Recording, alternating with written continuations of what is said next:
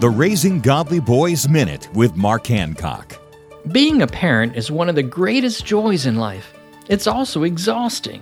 Whether it seems like you've changed a million diapers or whether you feel like a professional taxi driver for your teenage kids, each stage of life has its own challenges.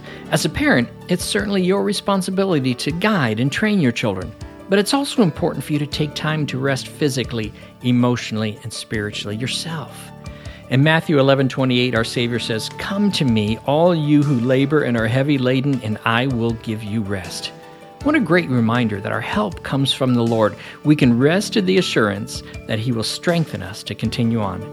For more encouragement and parenting advice, visit Trail Life U S A or Raising Godly Boys dot com.